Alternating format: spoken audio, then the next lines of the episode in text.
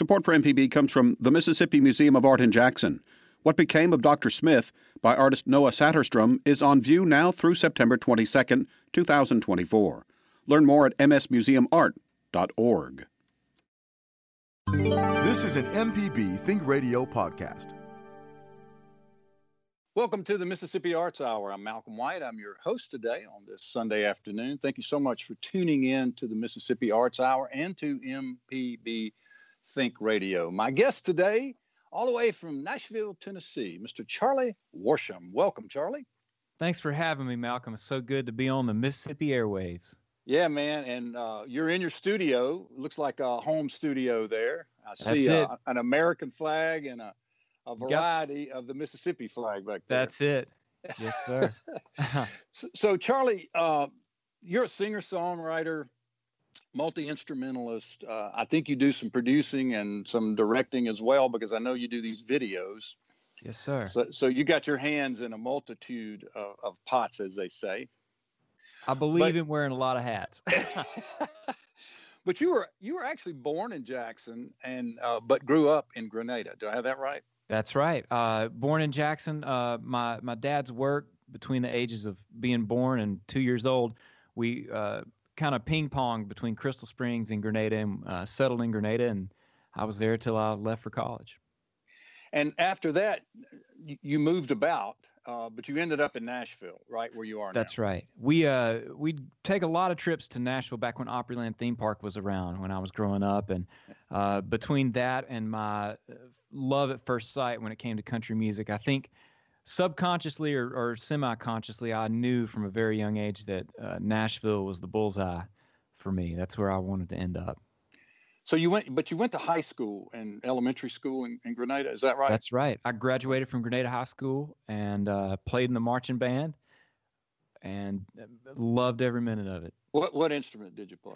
I well, I kind of went back and forth during marching season. I was uh, part time on the pit. They let me play electric guitar because we did a Scorpions themed show one year, so I got to play the solo on "Rock You Like a Hurricane," and then I'd jump out on the field and march with the baritone sax, which was a, a, a school-owned instrument, and it was held together with scotch tape and who knows what all else. But it was a great experience for me. We actually uh, one of my favorite memories uh, from from my time uh, in school growing up and in band. Uh, was that we got invited to march in the Macy's parade the year of September wow. 11th. Wow. And to be in New York, they, they drove our buses around Ground Zero. And uh, that was my first experience of being on the front lines of history like that. It was a very moving uh, thing to get to represent the country uh, from little old Grenada, Mississippi at that time. Well, I'm going to tell a brief story. A few years back, we were having some issues uh, in state government. There was a movement afoot to uh, to dissolve the Arts Commission and, and move the Arts Commission into MDA, the Mississippi Development Authority. And of course, we thought that was a terrible idea, but bills got introduced both in the Senate and the House. And before we knew it, we were in a fight for our lives. The first phone call I get is from a kid I don't even know. I've heard his name, but I've never met him. He says, Hey, this is Charlie Worsham. What can I do to help? Yes, sir. I think I was calling you from the East Nashville Dog Park too. Uh, I remember that conversation well, and I just have to tell you, uh, you know, my dad actually he uh, he worked for 44 years in banking in Mississippi, and uh, his retirement gig, if you will, uh, is working in tourism uh, back home in Grenada, and y- you don't get very far into Mississippi tourism that you run into our cultural legacy, and I can see how it might seem to make sense to, to want to fold the two together. But the, the trick here is uh, I, I, believe that our arts, culture, uh, our, our cultural history, uh, it's a living, breathing thing. And to keep it alive and to keep creating uh, opportunities for the next BB King, the next Tammy Wynette, the next Pop Staples and, and uh, uh, Marty Stuart uh, is is to make sure that uh, we have a structure uh, and a system in place to help fund uh, and foster creativity moving forward into the future. It's our greatest export, uh, our, our cultural heritage. Well, I've long said that Mississippi's greatest asset, period, is our art, our culture, and our story. And it should always be uh, our lead because it is the thing that builds civic pride. Uh, it is the thing that tells our story best, and it is, as you say, it's our greatest export, and we should not, in any way, water it down uh, or, or, diffuse it or, or to get sidetracked. And if I'm not mistaken, when you were a youngster, you applied for a grant uh, and and had a uh, an experience with the Arts Commission early on, did you? That's not? right. Thanks to the Arts Commission, uh, I received banjo lessons from uh, my banjo teacher, a proud 10 year veteran of the king of bluegrass, Jimmy Martin's Sunny Mountain Boys, Mr. Larry Wallace, and, and a Mississippi uh, native himself. Uh, and thanks to the Arts Commission, um, our family was able to provide those lessons for me. And uh, it, it, it, it, was a huge part of my uh, musical compass and, and, and, and steering me in the right direction. And today, uh, I'm very fortunate uh, here in Nashville to have uh, organizations like the Country Music Association, CMA, and Academy of Country Music, the ACM, uh, and they've helped us uh, create a program in my hometown, the Follow Your Heart Arts Program, and uh, and, and, and through the experience of putting this program together with my family and and from local leaders in Grenada, what we're learning all over again is that music builds bridges. And you put a guitar in a kid's hands, especially a kid who's struggling at maybe a situation at home, who financially would not otherwise be able to have access to that instrument and that education, and you can change their life with a guitar. And they don't ever have to be uh, Eddie Van Halen on the guitar. uh, what what they're learning is that the the place where they're growing up uh, is home to such a rich uh, arts heritage, and they're learning that there are a lot of jobs in music that aren't in that spotlight, and it gives them hope. Uh, and it and I think it's really brought a lot of healing. We've seen it firsthand, and uh, at a time uh, like the one we're in now, I think where there's a lot of division, I think music is one of the most powerful ways to uh, create conversation and build bridges. Yeah, you're right. And uh, again, I'm. It's really tickles us at the Arts Commission when we talk about uh, the apprenticeship that you and Larry Wallace had back in. Do you remember what year it was? I don't. Oh goodness, it would have been uh, the mid '90s. Mid '90s. Uh, yeah. That was when I really got into got deep into bluegrass and, and banjo picking, and uh, always grateful to y'all for that. Well, we're grateful to you because you carry the flag and you always remember where you're from. Uh, and speaking of which, I know you've worked with Marty Stuart, and we're real excited about the, the new Congress of Country Music that he's building over in Philadelphia. That's going to be a a tremendous asset. Yes, it is, and so happy that he's just uh, been the newest uh, person invited to the Country Music Hall of Fame as well. Uh, so deserving, and and he represents our home state uh, so well. You know, I told him the worst part about that he was going to have to lose that joke where he tells the joke about when he's out on in public with Connie, and he says one of us is in the Hall of Fame and the other one isn't. And I said, you just lost that that joke. That's right. yeah. That's. So, um, growing up uh, in, in in Grenada, you played in the marching band. Did you did you have a rock and roll band, a country band? Did you have a little garage band that you and your buddies uh, played in? I did all of the above. Uh, I had uh, friends that were uh, fellow students at school, even when we were young in grade school, like middle school uh, we'd try to play the local dances and we'd hook up utility lights you're supposed to clamp to the hood of your car when you're working on your car and put colored bulbs in them and try to create a show. Uh, played in a bluegrass band with uh, some guys who actually, uh, when they were younger, had played in a rock and roll band with my dad and uh, had kind of transitioned to the bluegrass side of things. And we were the Wabash Cannibals. and uh, so I'd go over to Greenville a ton and play gigs, and we recorded at a home studio a bunch. And uh, then by the time I was in high school, I was playing in a, a bar band. I was so fortunate that uh, uh, my parents and, and the bandmates uh, and, and everyone at the, all the venues were supportive of that and made sure I was taken care of and let me play.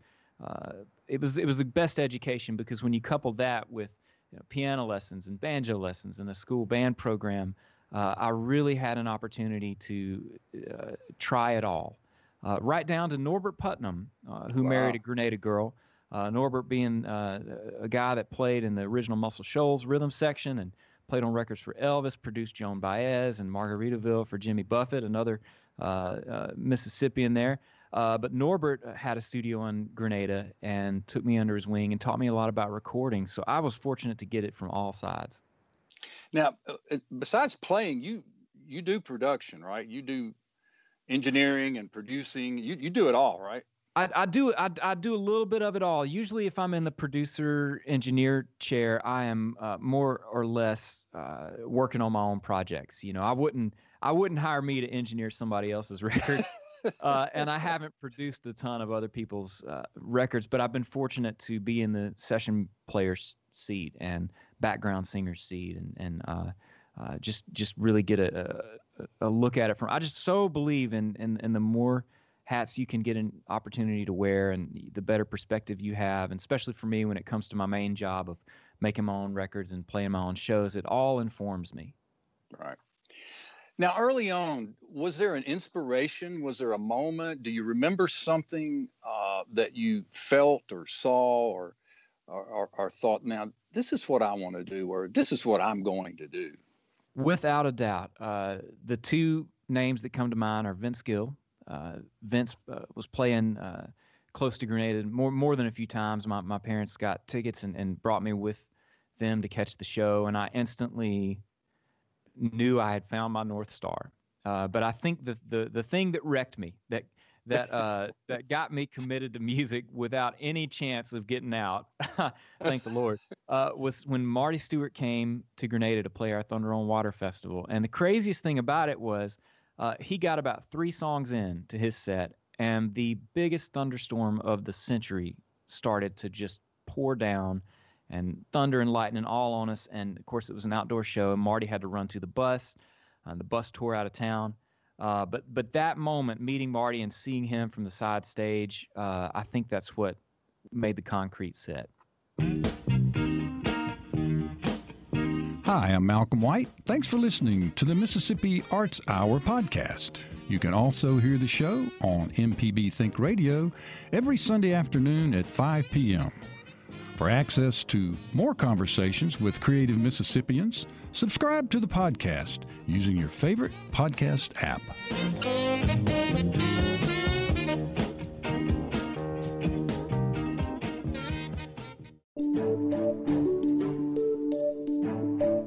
Hi, I'm Dr. Jimmy Stewart, professor of internal medicine and pediatrics at the University of Mississippi Medical Center. On the original Southern Remedy, we answer questions about all aspects of your health and share some of the latest medical information in the news. You can listen to the show on Wednesdays at 11 on MPB Think Radio, or you can subscribe to the podcast by searching for Southern Remedy on your preferred podcasting app. This podcast is a local production of Mississippi Public Broadcasting and depends on the support of listeners like you. If you can, please donate today at mpbonline.org. And thanks. Welcome back to the Mississippi Arts Hour. Malcolm White here on a Sunday afternoon with Charlie Worsham. Charlie, welcome back, buddy. Good to be back. Thank you so much for taking time to, to join us here back at your old hometown and Public Yes, Radio in Mississippi. I'm loving it. Did you grow up listening to Mississippi Public Radio? I did. Uh, I was thinking about their uh, the bluegrass show. Is it Bill Cody? Bill No. Ellison. Bill Ellison. that I knew Yes. was Bill Cody's WSM. Bill Ellison's bluegrass show. Uh, I mean, Grassroots. that- grassroots. That's it. And I always pictured him in a real bluegrass cabin. And I remember getting to be a guest on the show, and I thought, "This isn't a cabin. This is a radio studio." but uh, but I've always been a huge fan of that show. It was it was a, a big part of my musical diet growing up. That's great. So I know you've been working on a new record. Let's talk about your, uh, I guess, two other records on Warner Brothers, or is there three? Uh, well, we're we're working on the third one for Warner right now. Uh, Okay. And uh, So it is. It's. Is it about finished the the third record? Uh, we just got done with what will eventually be half of the record, and, uh, Okay. and, and the way people are consuming music these days, uh, we all know attention spans are getting shorter and shorter, and uh, when you're a new artist, you got to be able to figure out how to tell your story on something the size of an audio postage stamp, and uh, so that's kind of what we're doing. We're we're gonna hopefully be releasing some of these songs uh, here soon uh, to sort of be a teaser for what will be the full length record. Uh, but I got to tell you, over the journey uh, of these past two records and now the third, uh, I've learned so much. It's such a joy uh, and, and, I have such a fascination uh, of the experience of working in the studio. Uh, and and it's funny how I feel like I've come full circle from the earliest days that I experienced being in the studio, where all I got to do, I didn't understand how it worked. I just had to play into the microphone and hope I didn't mess up. To having an intimate knowledge of the technology and uh, sort of mad scientist, uh, being a mad scientist uh, and, and using all the bells and whistles. And now, uh, working on this third record, I'm kind of trying to get back to where I began and just capture the, the, the best live performance I can. Well, can you know too much when you're an artist and then suddenly you start thinking like a technician or a producer? Yeah, I think you know I call it getting in your own way, but I think uh-huh. it's something it's it's akin to knowing too much. I think knowing uh, knowledge is certainly power, uh, but it, take Pop Staples for example, uh, Mississippi, uh, born and raised in Mississippi uh, Staples singer, uh, patriarch. Uh, and, and if you listen to the way he plays guitar, technically speaking, you could throw a rock and probably hit 10 guitar players who could technically outpace him. But mm-hmm. the cable between his heart and soul and his fingers is a short, direct line. And at the end of the day, people don't hear your knowledge, they hear your heart. And so I think it's it's good to know as much as you can, but I can certainly testify to the fact that my knowledge has gotten in the way of my emotion when it comes to music, I think. So I want to ask you uh, to say a few words about uh, the first two records. Just talk a little bit about Rubber Band, where you were at that space. That was 2013. It was your first record with Warner Brothers. Looking back, what, what, how does Charlie feel about Rubber Band? Well, the experience of my first record, uh, I, I, think of it in terms of uh, an analogy with road systems. Uh, I had moved to Nashville in 2006. I had joined a band, uh, band that almost uh, got a record deal but didn't, and and uh, there was a, a breakup, and and I kind of started over. found a publishing company to work with. Publishers are sort of like record labels, but for songwriters, in that they help you pay the bills while you work on your craft as a writer. Uh, and so I started writing songs, and uh, 2010, 2011 creep around, uh, and I have the songs I need to start this journey that would become Rubber Band. Uh, and then I got a chance to tour opening for Taylor Swift. Um, next thing I know, I'm playing in front of a sold out uh, Cowboy Stadium, over 50,000 people crowd. Had never had that experience before, and I'm having conversations with a record label to sign a contract. And between that season and the release date of Rubber Band, it felt like I had gone from the road, uh, the, the, the dusty Delta Road, to a multi level interstate uh, system. Uh, in that, all of a sudden, there was a stylist, there was a, a, wardrobe person, there was a personal trainer. Uh, there, there were all of these uh, things to think about and consider and make decisions uh, about and my whole life all i'd really cared about was the music and it's not that the music becomes less important you just have to develop uh, juggling abilities and mm.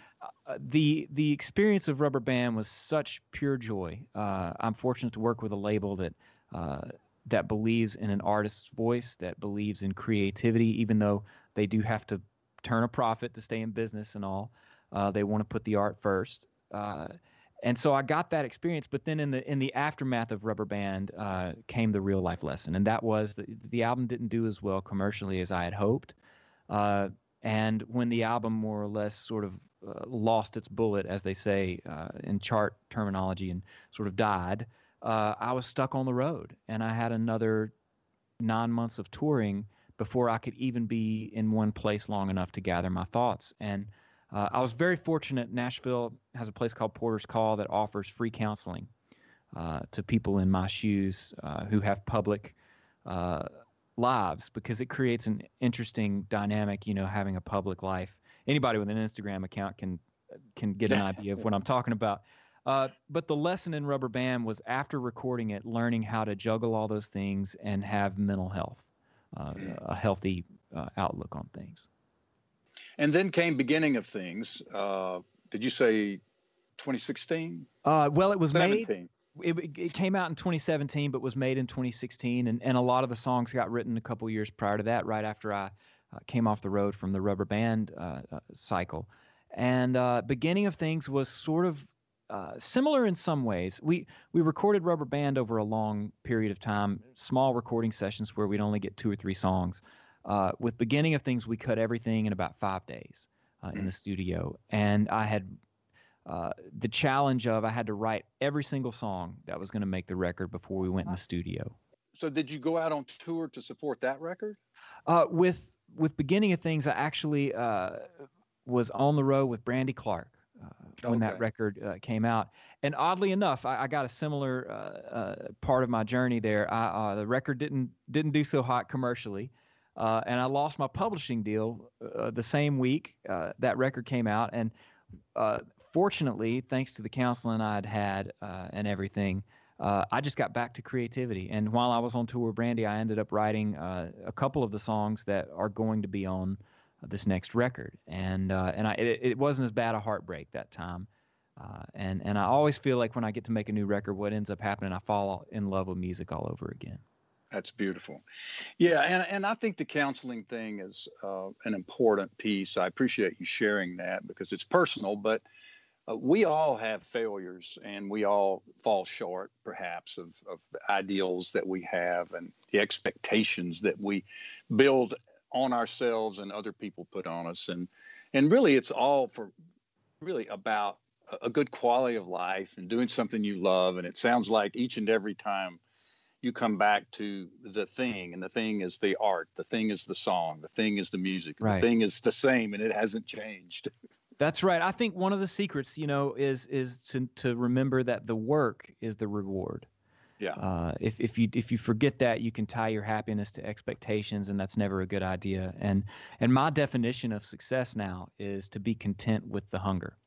I've been fortunate to be uh, become buddies with heroes of mine like Vince Gill and and uh, be on tour with country superstars like Taylor and, and like Brad Paisley. And if I've learned anything, uh, it's that there is no magic formula of however many hits you can have that you all of a sudden wake up one day and you're happy. You're, right. still going to crave more. Uh, so it's about being content with the hunger. Now, did you record a song on an album with Marty Stuart? Do I remember? I did right? back on Rubber Band. That was such a great experience. I got to work with Marty and Vince, my two biggest heroes. Okay. Uh, they sang and played uh, on a song called "Tools of the Trade." That's about. There's a line in it. Uh, going down the highway, my heroes paved, and uh, getting getting to be in this crazy world that is country music, and that that sure is a highlight for me of all time. Today we're talking to Charlie Worsham, uh, great singer, songwriter, musician, uh, producer, uh, multi instrumentalist. Grew up in Grenada, Mississippi, and Crystal Springs as well. That, That's right. I, it's a tidbit I didn't know. Lives and works in Nashville and uh, is a musician's musician and a writer's writer. And uh, we were talking a little bit about his his records and and all the different projects that he has going on. Don't you also have a radio show called Air Castle Community Hour or something like that? I sure do. WSM at 6:50 a.m. WSM is what you hear the Grand Ole Opry on. Uh, is it's called the Air Castle of the South. There's a giant air uh, uh, radio tower just south of town here, taller than the Washington Monument, actually. Wow. And uh, and it was the one of the first channels to be given clear channel access, which meant no other station uh, from coast to coast could broadcast on that same signal.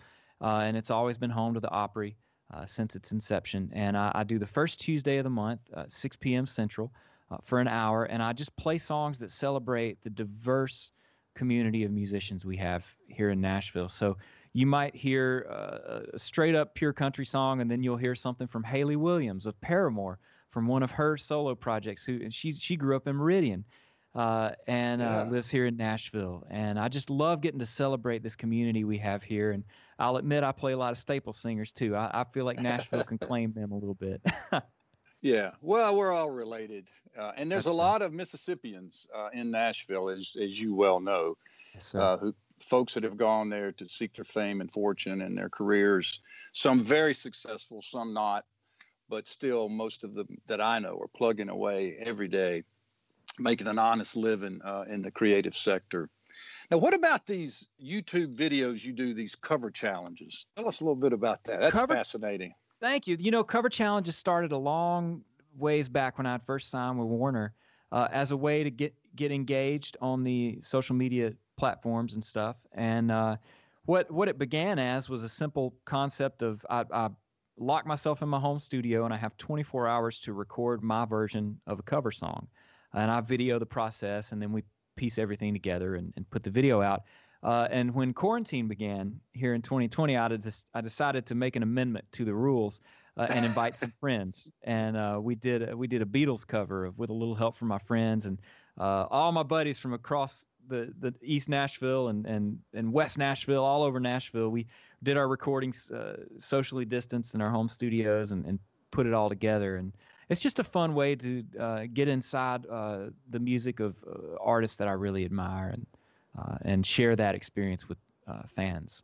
Is the newest one David Bowie? It is, is the, the most the most recent one is David Bowie's Heroes, and I happen to be working on one right now uh, as well. And uh, I, it's always a fun, uh, creative process to uh, dive into a cover challenge. You choose the cover. You you choose the song, or do you have I, a group I, of people? You know, it's it's sometimes I I'll admit that I'll I'll be leaning into a certain song choice and I'll uh, make sure that the you know everything works out to to the choice I want. But I, I, love to have. I always ask folks on Twitter and, and Facebook and everything what they'd like me to hear, and so usually it starts with a suggestion from a oh, fan. Oh, okay. Fan, but I, I usually make the I usually make the final cut. You know. So, so, so you direct the fans to the song. That's that what I'll, I'll put strong hints in my question, like, wouldn't you like to hear me cover a so and so song? But so speaking of the Beatles, I was listening to uh, "Take Me Drunk," and there are some guitar Beatle riffs in that song. Oh, am I wrong there? No, you were absolutely right. That's the guitar riff from uh, "I'm in love with her and I feel fine." Yeah, and the drums are very Ringo as well, and right. uh, Yes, that was a tip of my hat to the music of the Beatles. You know, I'm so fortunate. Uh, my dad raised me on the Beatles and the Stones. My first concert, rock concert, was the Stones at the Pyramid in Memphis, and uh, wow. uh, he he handed me the Beatles anthology at a very early age, and uh, and and uh, that was a one of the best decisions that uh, my sweet dad ever made as as a father to me was listen to these guys. Hi, I'm Malcolm White. Thanks for listening to the Mississippi Arts Hour podcast. You can also hear the show on MPB Think Radio every Sunday afternoon at 5 p.m. For access to more conversations with creative Mississippians, subscribe to the podcast using your favorite podcast app.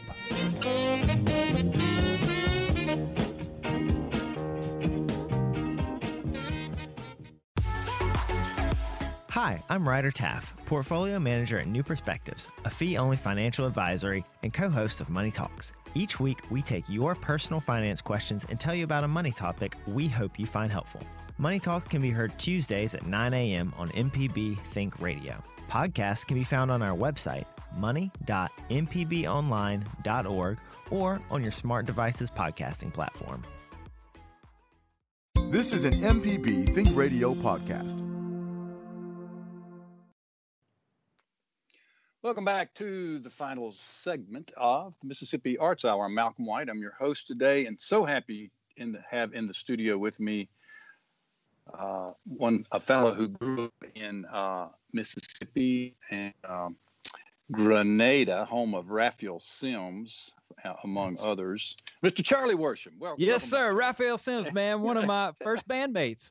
We did the tourism circuit together uh, inviting people to come down to the Magnolia State and see all the music history. And I, I, love that guy, man. I'm such a such a fan of the the music community in Mississippi. Well, we're glad you're here today. Uh, we appreciate you joining us. You've you've achieved a lot. You've done a lot. You've you've played all about, made good records, and um, you're you're steady about your trade and we appreciate the fact that you always remember where you came from. You may have grown up in Grenada, but you went to school at the Berklee School of Music, but you're now in Nashville and always remembering your roots. Yes, sir. Proud to, Malcolm. So what what are the Mississippi porch editions? I saw some videos where it looks like you went back home and got out on the porch and played some of your yeah. songs. You know, about once a month. Well, I have a song on my second record called Lawn Chair Don't Care about these two lawn chairs that were purchased at the Cleveland Walmart to attend the uh, the Cathead uh, Blues Festival. And Yeah. uh, and uh, those lawn chairs have held up. Wrote a song about them. And when quarantine kicked in, I was trying to figure out, you know, what am I going to do for my my show because everybody's doing their online shows, and so I just fold the lawn chair out, plop it on the back porch, and I just take requests for 45, 50 minutes and uh, talk back and forth with fans about what's going on in our world, and it- it's been a blast. And how often do you do that? I, I try to get one a month. Uh, Okay. And for a while there, I was doing one every week, and, uh, and then when things started opening up back up a little bit, it, it got to be uh, hard to keep that going. And uh, but I love, I look forward to it every month. If you would share with our listeners what you've more or less been doing during these five months of quarantine uh, since COVID 19 arrived uh, on our shores, what, what you've been doing. I mean, everybody's had to change and nothing is the same. So tell us a little bit about Yeah. your day to day life.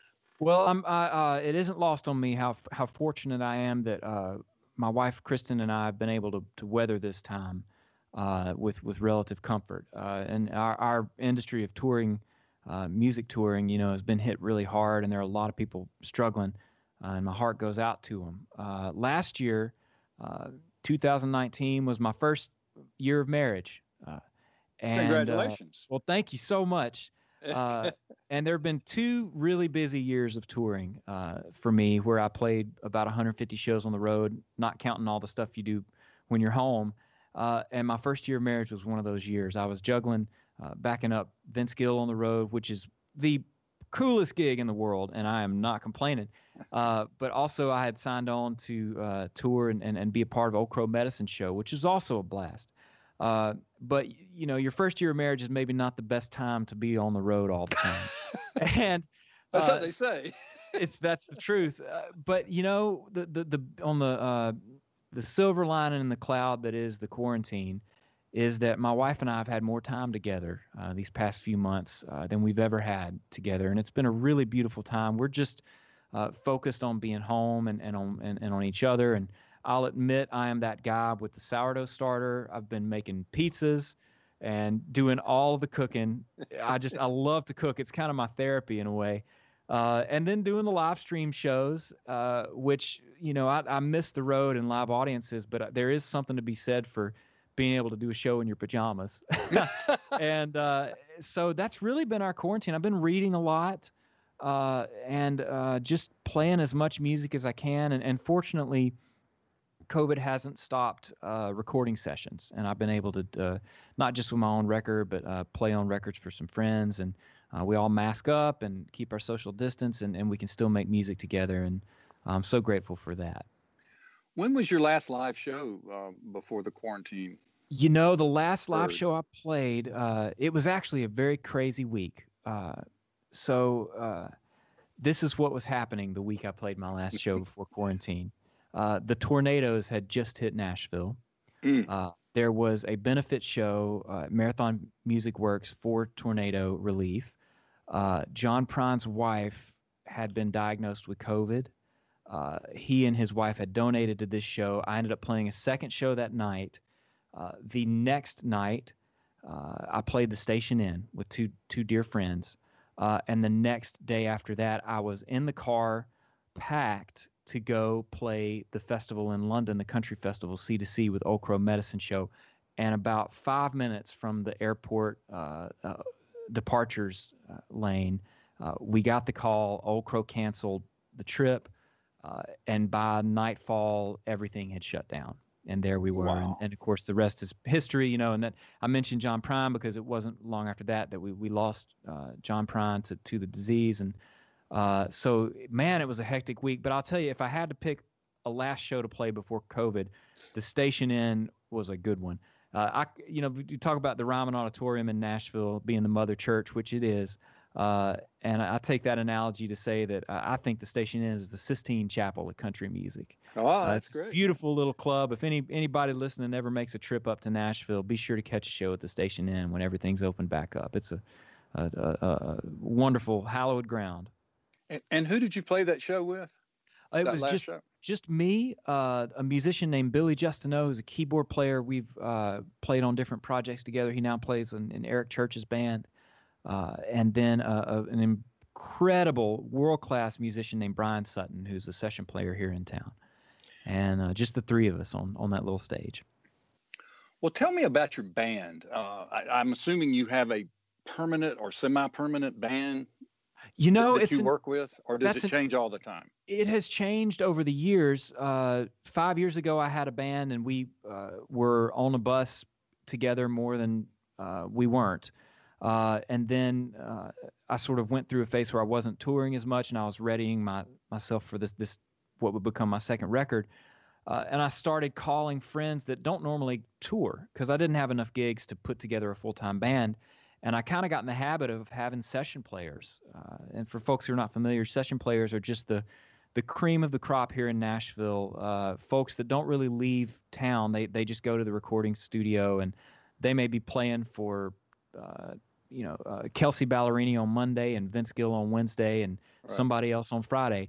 Uh, and so I've gotten spoiled since uh, the last few years kicked in. I have a rotating cast of musicians that are all session players that back me up, and I'm going to have to figure out a more permanent band situation uh, when touring comes back for sure. Yeah. Now, share with us sort of your writing regiment. Uh, some people write every day. Some people write X amount of hours a day. Some people write only when the muse strikes. How does Charlie Worsham write? Yeah. Oh gosh. And I want to uh, answer this question with anyone in my uh, listening uh, who might be an aspiring writer. Uh, write every day. And and what I mean by that, I, I try to start every day. I, I keep these notebooks, and my promise to myself is that I fill a page every morning. And and and my one rule for what I write is it has to be something that's true. Uh, and it doesn't have to come out like a song. Some days it comes out like a journal entry. Some days it's pure gibberish. Some days it's word games. I'll write a column of five nouns and five verbs and try to mash them together and create interesting combinations. And then on the occasional fortunate day when the divine light is shining down, inspiration strikes, sometimes half a song will pour out. You know, the song I played earlier in the show, Miss uh, I 55, that was a day when I was thinking about an idea and it just poured out onto the page. And I, I literally wrote half of that song, stream of conscious, uh, pen to paper. Uh, and and the reason for writing every day, and, and and you shouldn't beat yourself up when you're writing. I say don't be afraid to write crap because crap makes the best fertilizer, you know. um, but you want to think of your writing as a toolbox, and what keeps your tools sharp and in working order is writing every day. It's not about your batting average, how many great songs you get.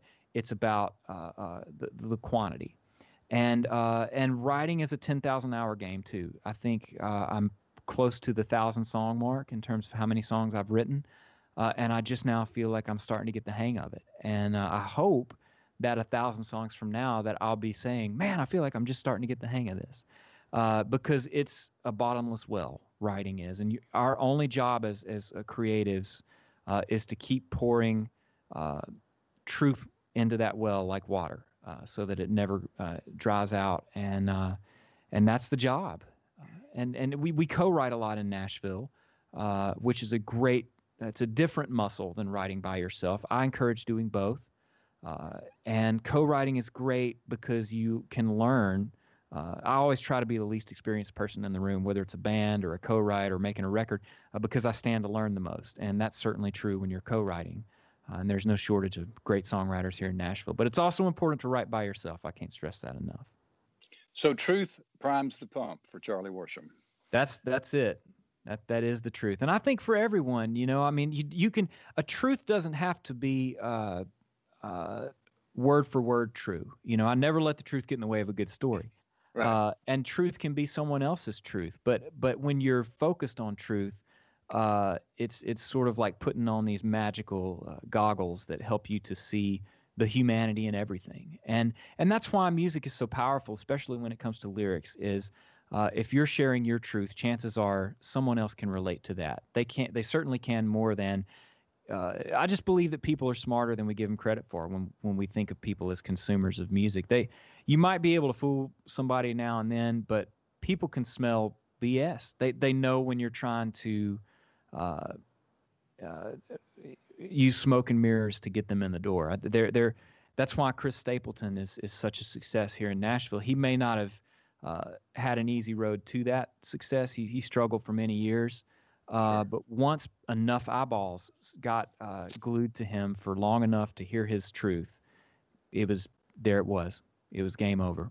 Right.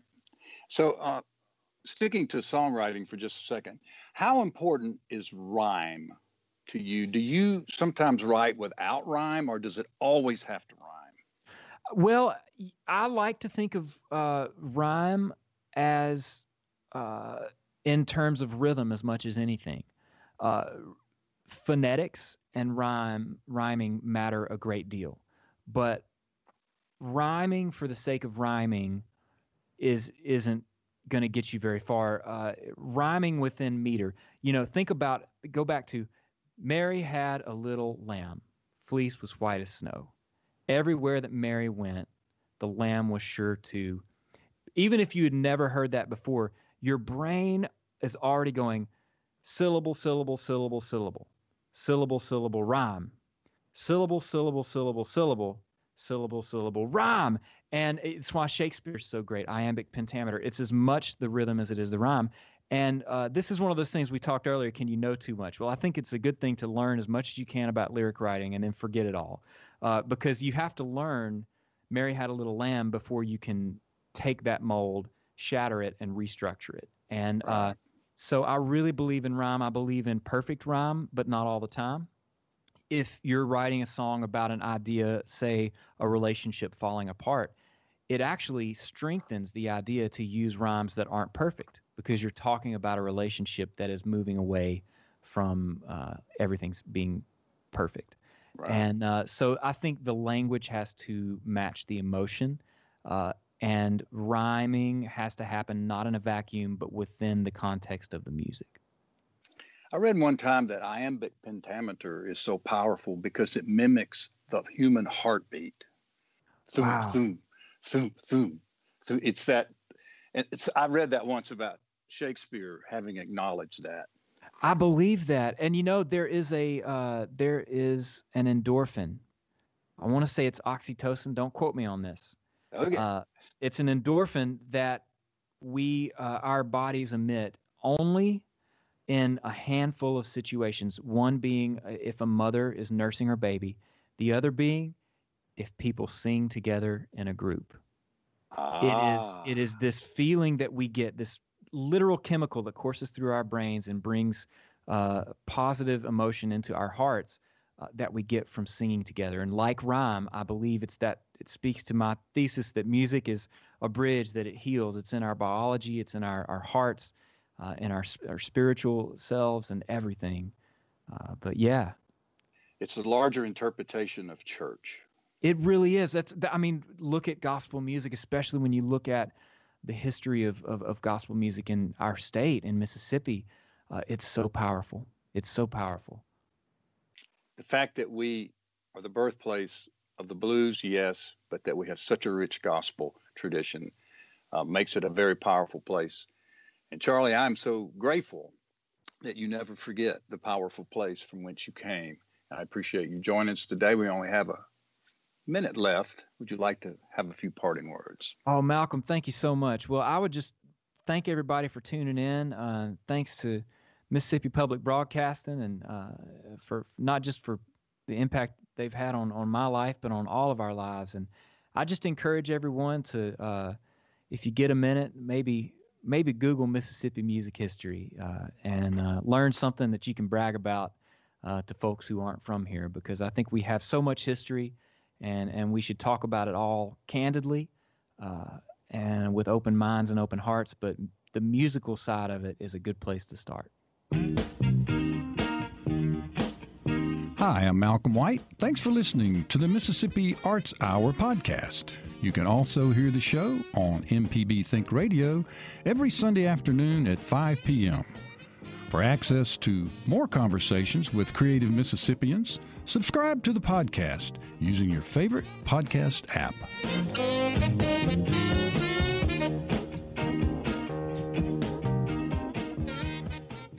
No matter if you use an app to start your car or still have a flip phone, Everyday Tech can decipher today's technology for tomorrow's solutions. Subscribe now to the podcast using any podcast app or the MPB Public Media app. This podcast is a local production of Mississippi Public Broadcasting and depends on the support of listeners like you. If you can, please donate today at mpbonline.org. And thanks.